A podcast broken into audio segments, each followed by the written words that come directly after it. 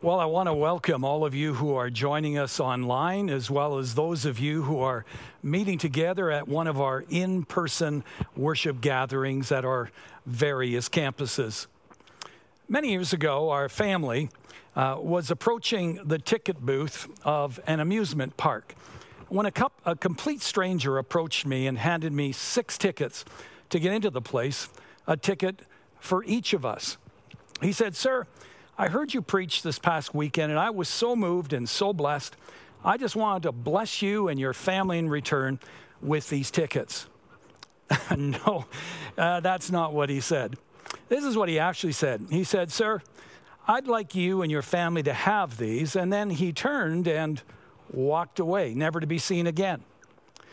Now, if he had said, You know, I want to bless you for blessing me, you know, I would have understood that. I mean, sometimes uh, when you give, uh, you receive something in return. But a complete stranger uh, giving me nearly $200 of free tickets for no reason left me thinking there had to be some kind of catch to this. I mean, were these tickets stolen or were they expired? Well, upon examination, I found that they were totally legit. Then I wondered whether there was a camera somewhere in a bush recording our reaction for some lame television show. Well, after a few minutes, I finally allowed myself to believe that it was a legitimate gift, a, a random act of kindness, and my cynicism turned to celebration. I mean, what a blessing. It was a gracious gift to an undeserving person. A nice person, mind you, but a person who did nothing to deserve that gift.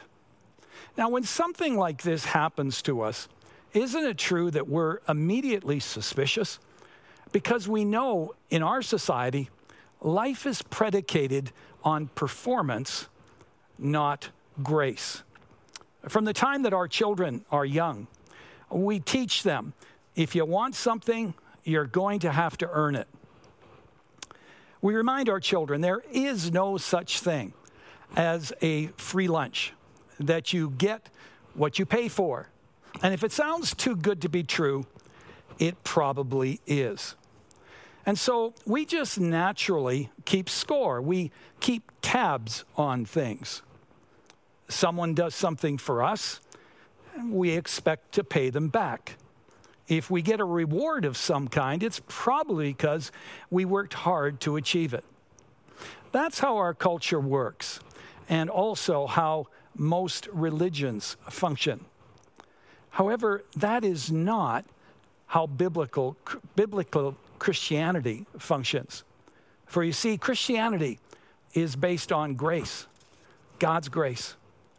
C.S. Lewis once said, what makes the Christian faith distinctly unique from other religions is grace. The Buddhist Eightfold Path, the Hindu doctrine of karma, the Jewish covenant, the Muslim code of law. Each of these requires one to earn the approval of God. Only Christianity makes God's love unconditional. Now, here's the thing until you understand and understand grace and apply it to your life, you really won't know the God of the Bible or have a handle on what Christianity or the kingdom of God is all about. Now, over the past six weeks or so, we've been looking at the parables that Jesus told in the Gospel of Matthew to help his disciples to understand what God's kingdom is like. Well, in Matthew 20, Jesus tells another parable to describe uh, another aspect of his kingdom, a kingdom characterized by grace. I invite you to turn in your Bibles to Matthew chapter 20 and follow along as I retell the story. It's the story of a man who owned a large vineyard and likely took place during the grape harvest season in September in ancient Israel. The landowner had a vineyard full of grapes to be harvested, and so early one morning, he went to the town market where you could not only purchase an assortment of food products, but you could also hire laborers to work in your field. Now, when the landowner arrived at around 5:30 in the morning, he hired all the workers who were there looking for work. He asked them how much they would like to receive for a full day's work, which was 12 hours, by the way, and he agreed to pay them a denarius, which was the going rate of that day. The landowner said, You give me a full day's work, and I'll give you a full day's pay.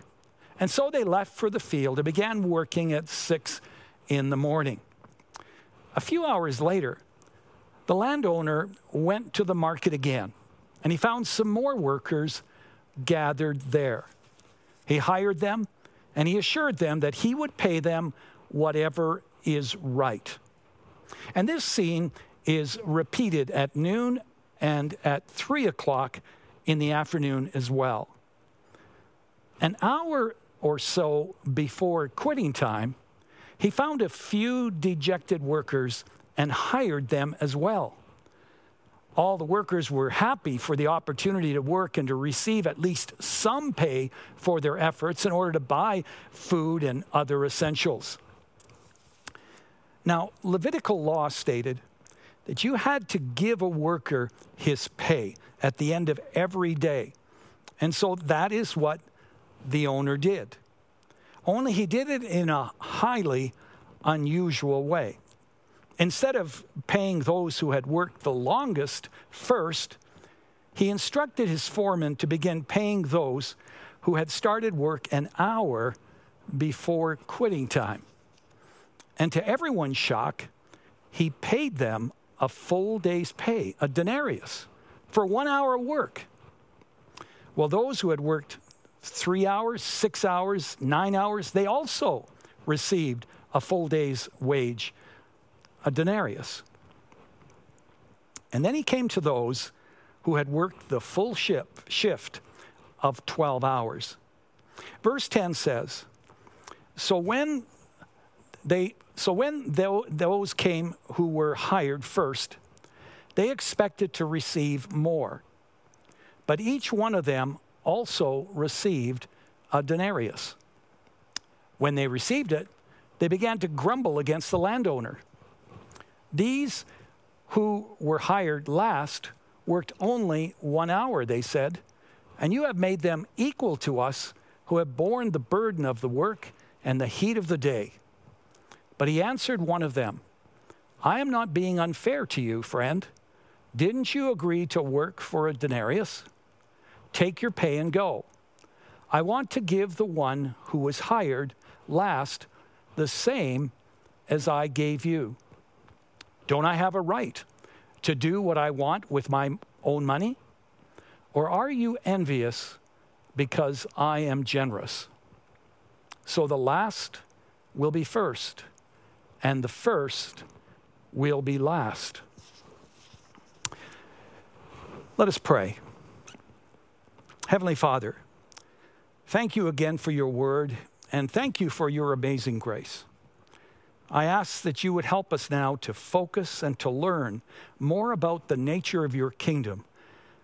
And Lord, I pray that you would soften our hearts and you would give us the courage to respond to whatever you're asking of us. For I pray it in the precious name of Jesus. Amen. Now, this parable teaches us several things about generosity and the graciousness of our Lord, and also, therefore, what his kingdom is like. First of all, God's grace is a gift. Now, you probably noticed that Jesus' story makes no economic sense. Well, that was his intent. He was giving his listeners a parable about grace, which cannot be calculated like a day's wages. Grace is not about counting. It's not about finishing last or first. It's not about something we work to achieve. No, grace is a gift, period. Now, to fully understand grace, we need to examine the relationship between justice, mercy, and grace. Justice is getting what you deserve. For example, if you're pulled over for speeding, justice is you getting a speeding ticket. That's what you deserve. Mercy is forgiving you or not giving you that speeding ticket that you deserve. Now, as wonderful as mercy is, grace is greater by far and is something really that only God would do.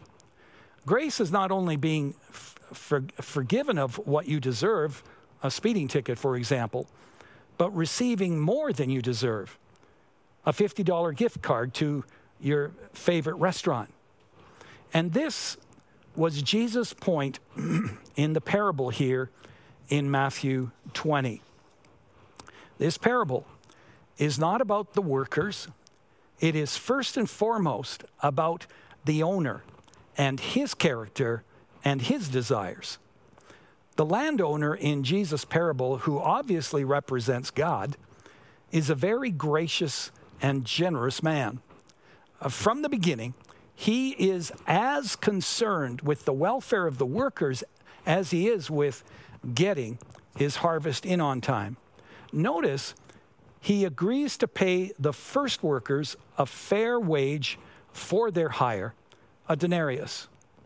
The question is why did the landowner pay those who worked less hours, and particularly those that worked only one hour or perhaps three hours, the same amount as he paid the all day workers?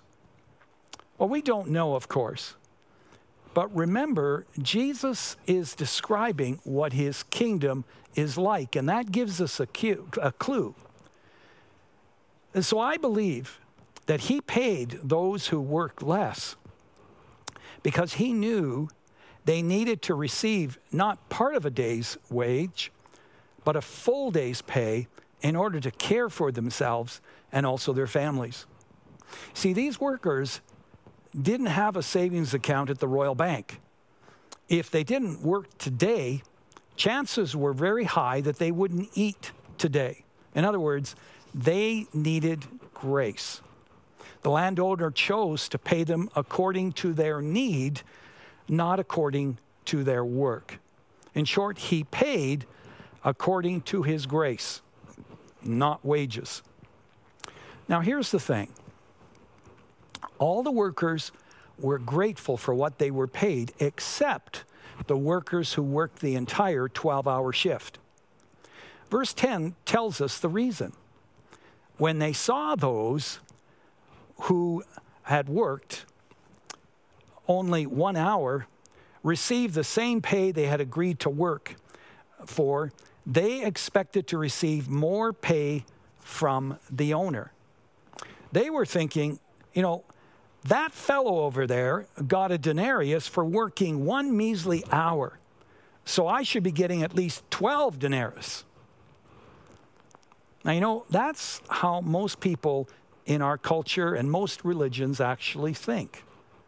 They figure, you know, if I go the extra mile or if I do lots of good things for God, then He'll love me and bless me more. And if I do less for God, well, then He'll love me and bless me less. Now, make no mistake, serving God and others is important and a sign that our faith in God is real. But when we serve God in hopes that He now owes us something, then we don't understand how His kingdom works. In God's kingdom, none of us get to heaven or receive wealth or even health or answers to prayer on our merit or on the basis of all the things that we've done for God. For none of us in ourselves comes even close to satisfying God's requirements. God loves us and He extends His grace to us not because of what we do for Him, but because of who we are in Him. You know, when each of our sons was born, He hadn't done a thing. And yet, I never imagined that I could love someone so much in such a short period of time. God's love for us is no different. We are loved and we're valuable to Him simply because of who we are in Him, His spiritual child, created in His image. Of course, as His followers, we serve the Lord out of our love for Him in the same way that a husband serves his wife out of his love for her. But it is misguided to think that our performance is going to earn us um, uh, is, is going to earn us more of God's love and favor. No, all that we can do is accept His grace by faith and then live in His grace by faith. That's the first truth we see taught here in this parable. God's grace is a gift. The second truth this parable teaches us is that grace makes us equal to everyone else. Look at verse 12. Those who had worked all day gave this complaint to the landowner. Those who were hired last worked only one hour, they said. And you have made them equal to us who have borne the burden of the work and the heat of the day. Now they grumbled because they thought of themselves as superior, as more deserving than those who had worked fewer hours, and therefore believed that the owner was actually treating them unfairly. Now, I'll admit what the owner did and how he did it may have seemed unfair. But the truth is, the owner never shortchanged any of the workers. He treated everyone fairly, including those who worked the full 12 hour shift. They got exactly the amount that they had agreed to work for. They received what they deserved. It's just that the other workers who worked less hours received more than they deserved. You see, the issue wasn't one of fairness, the issue was envy. In verse 15, the owner asked the all day workers, Don't I have the right to do what I want with my own money? Or are you envious because I am generous? Now, the word translated as envi- envious literally means evil eye. And so the owner was asking, Are you giving me the evil eye because I'm being generous and because I'm good? The workers' envy blinded them to the landowner's goodness and generosity. Instead of celebrating how generous the owner was with the other less deserving workers, the all day workers were only focused on themselves and were upset with the owner for not giving them more money. And yet, what they were forgetting was if the owner had not been generous and invited them to work for him in the first place, they would still be looking for work and have nothing to provide for themselves or their families. You see, they were no longer amazed by the owner's grace in their own lives. And this is one of Jesus' concerns here that we continue to be amazed by God's grace and not forget that we are saved not by our works, but by God's grace and grace alone, made available to us through our good and generous God in Christ. And you know, one of the ways that we can test ourselves to see how grateful we are for God's amazing grace in Jesus Christ is how we respond to those that we feel are less deserving of God's grace and generosity than we are. For example, how do you feel when you hear of a deathbed conversion of a mass murderer like Jeffrey Dahmer? Or let me bring it closer to home. How do you feel when you hear that the person who defrauded you, who hurt you, who totally messed up your life, has repented and embraced the grace and forgiveness of Christ? Do you find yourself upset with God's grace for letting this bad person off easy and thinking it's not genuine and refusing to give them the benefit of the doubt?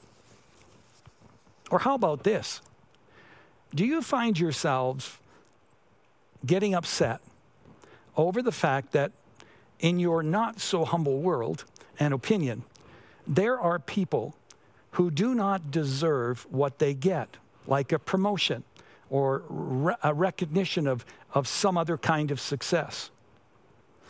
All that to say, if you spend a lot of time comparing yourself and comparing your life with others, grumbling and complaining about it, it is quite possible you're losing sight of God's generosity and His amazing grace in your own life. I want you to notice that Jesus finished off this parable saying, In my kingdom, the last will be first, and the first will be last. You know, our world says the first will be first and the last will be last because that's what they deserve. But Jesus says here, in God's kingdom, no one is last and no one is first. We are all equal. We all cross the finish line together. We all win because our gracious God has leveled the playing field.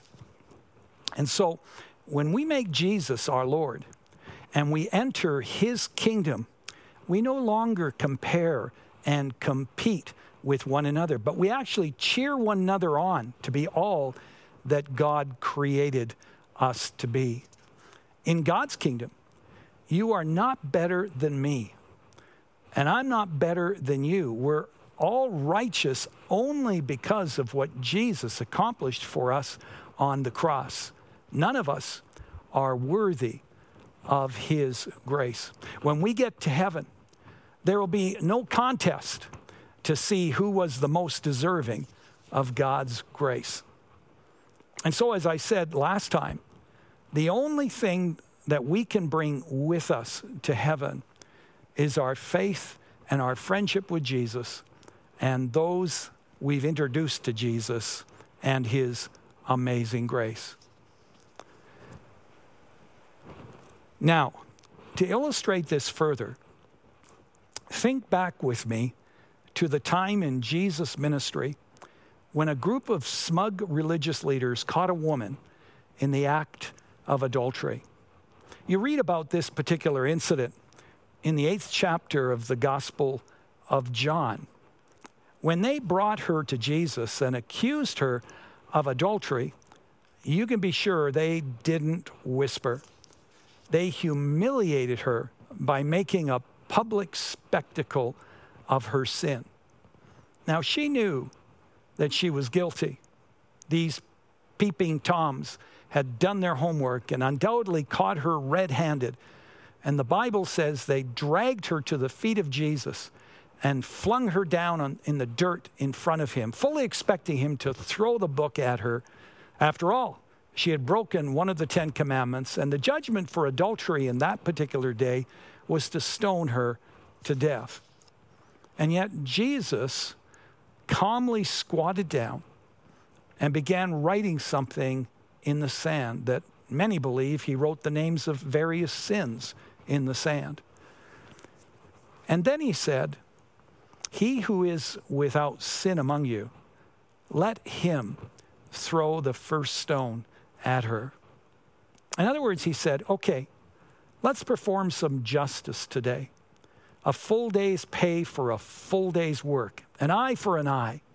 Form a line. And let's have those of you who are sinless, you go ahead and stone her. Jesus said to them, If you're going to set yourselves up as spiritual representatives to administer divine judgment, to give this woman what she deserves, then you must be without sin yourself. Well, we know of course that they weren't without sin because as Romans 3:23 says, we all have sinned and we fall short of the glory of God. In fact, 1 John 1 8 says, if we claim to be without sin, we deceive ourselves and the truth of God is not in us. You see, God's standard is perfection, sinlessness. Even one sin in our lives means we fall short. Now, I could liken, liken it to you and me walking to the edge of the Grand Canyon with a, a mile distance from one side to the other. Now, I might be able to jump 50 feet, while you might be able to jump 100, but we'd both fall to our deaths. It's no different in the spiritual realm. You may have fewer sins than I do, but we both fall short of the glory or the perfection of God. And as we talked about last week, clearly, the murderer, the child abuser, the terrorist, they fall short of God's standard. But make no mistake, so does the liar, the gossiper, and the slanderer.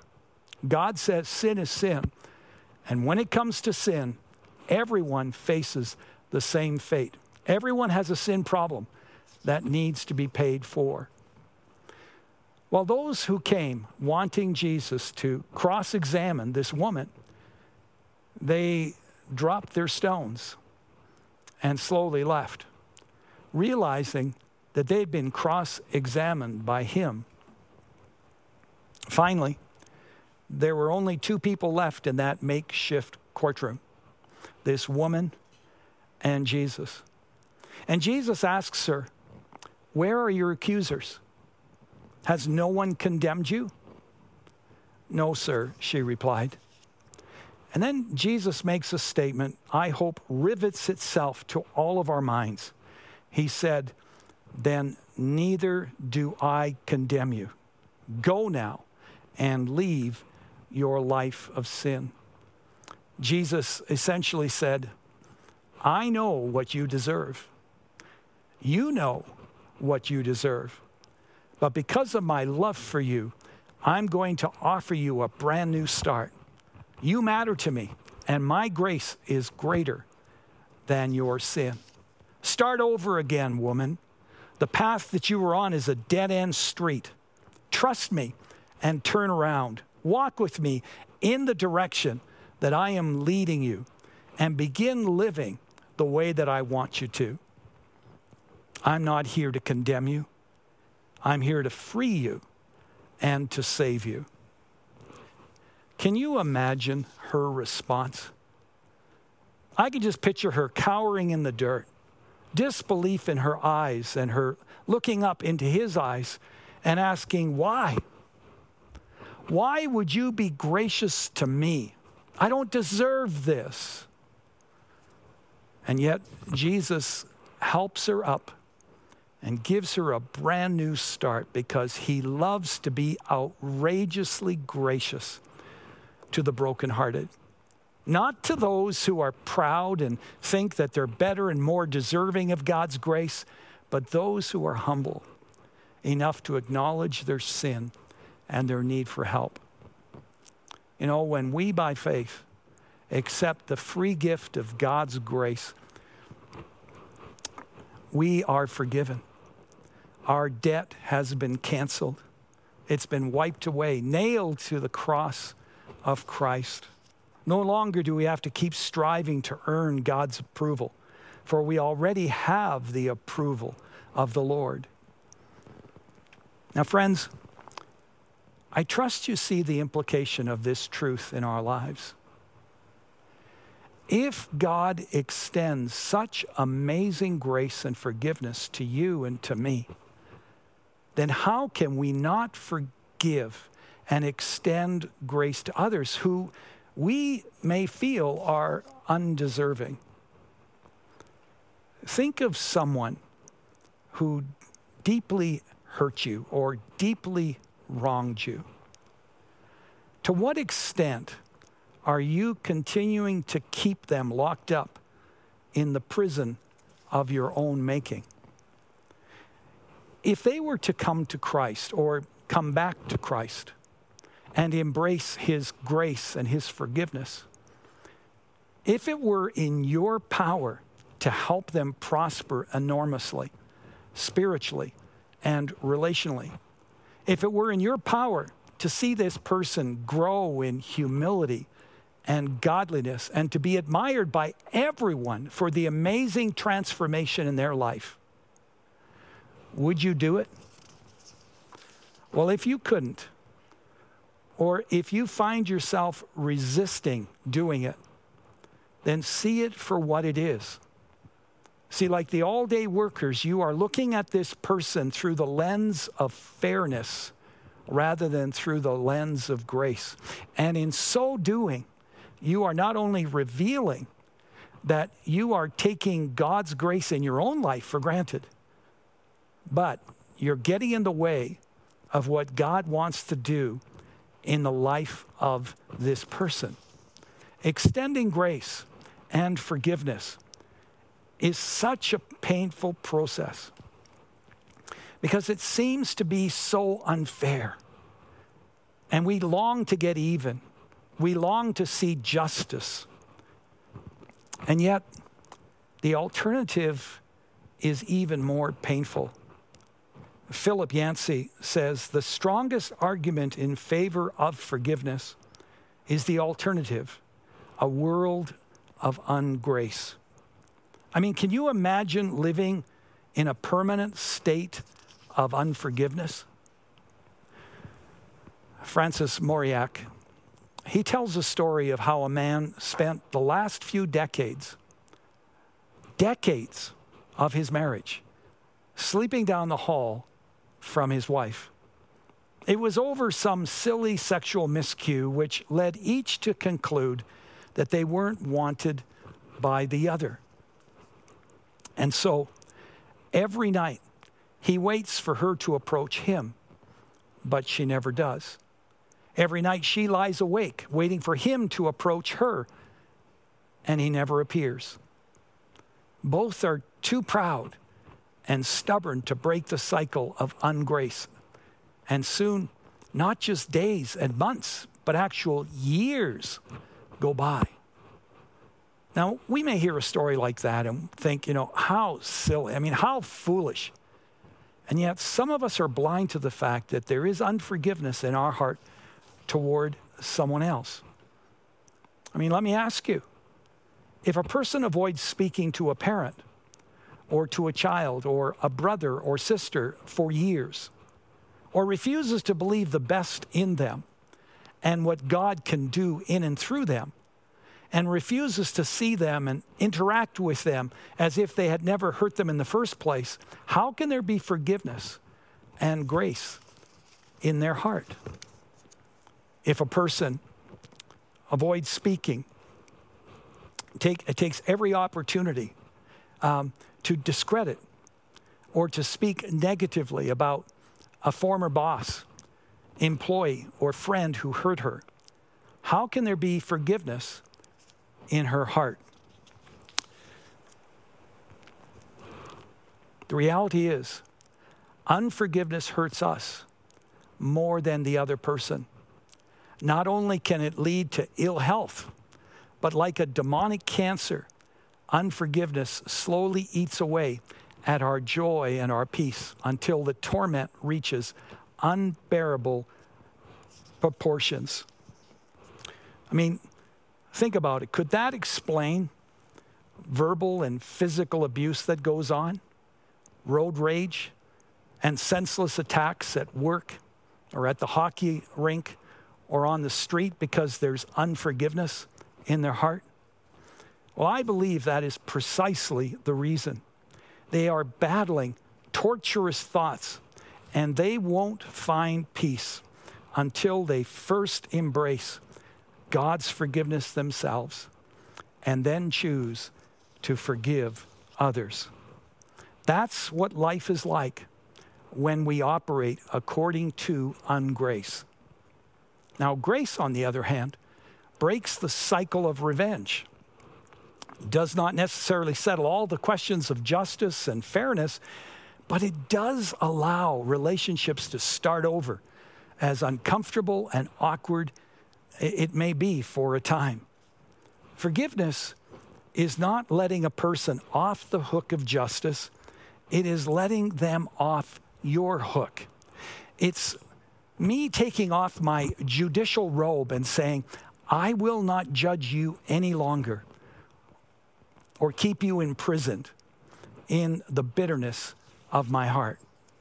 I am trusting that God is a better justice maker than I am. I'm releasing my desire to get even, to get a pound of flesh.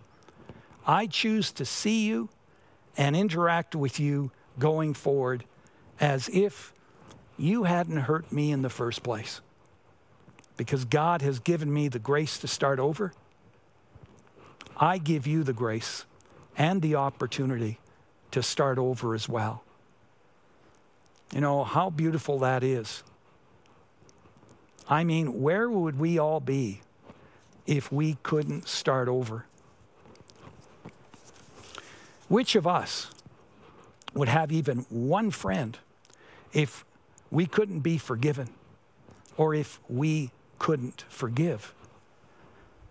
Friend, let me ask you are you a gracious person? Are you a gracious friend?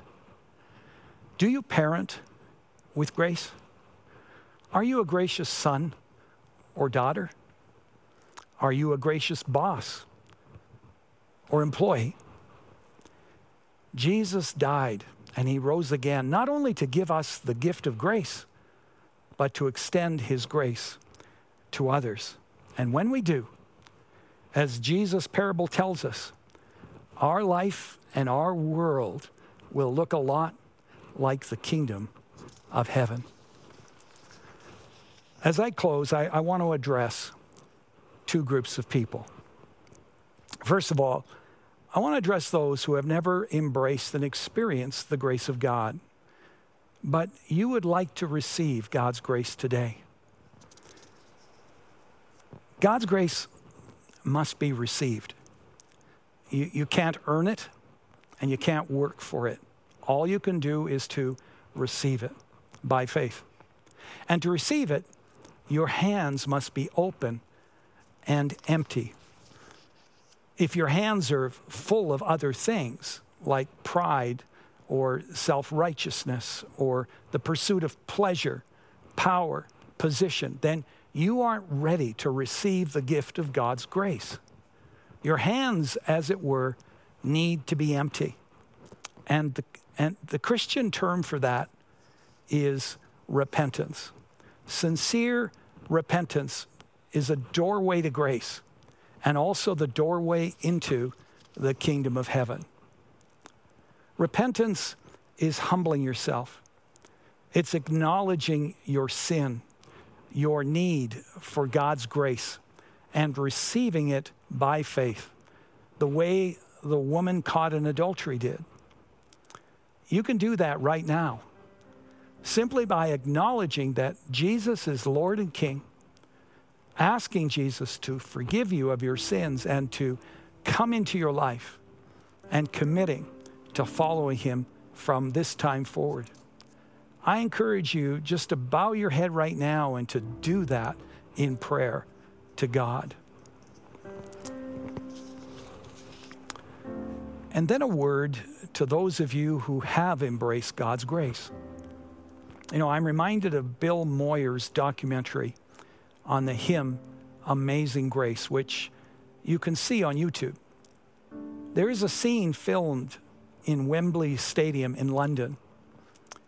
Rock bands had gathered to celebrate positive changes in South Africa on apartheid, and the promoters scheduled an opera singer, Jessye Norman, to sing Amazing Grace as the closing act.